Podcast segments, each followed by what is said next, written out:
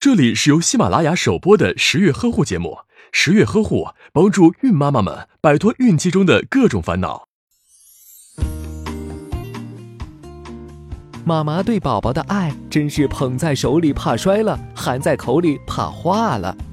看着宝宝四肢柔弱的努力学习走路，生怕他有个磕磕碰碰，殊不知错误的教宝宝走路对他的危害更大。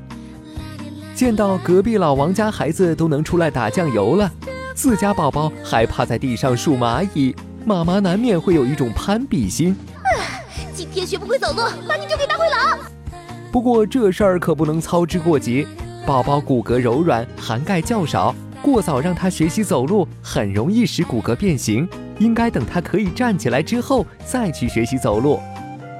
别因为担心宝宝在地上爬时娇嫩的皮肤被磨得又青又紫，而给他垫上软垫，在地板或硬垫子上爬行，有助于锻炼宝宝腿部肌肉的张力和力量，能使他更快地学会走路哟。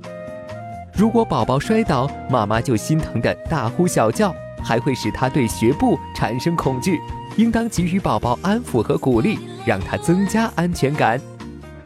学步车也不宜长时间使用，宝宝长时间借用车轮的力量向前滑行，不利于锻炼宝宝大腿肌肉力量，也会影响宝宝走路时手足的协调。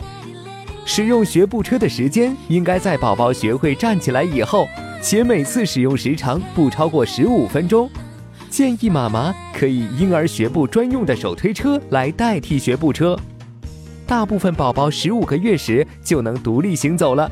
也有些宝宝会更久些。假如其他方面没有异常，稍微晚点学会走路也是正常的。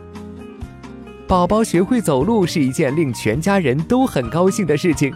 只要尽可能多的给予宝宝关爱和呵护，才能让他茁壮成长。打开微信，关注十月呵护，十月军医学专家团在线免费咨询，解答您在备孕、怀孕过程中遇到的问题。快扫描下方二维码吧。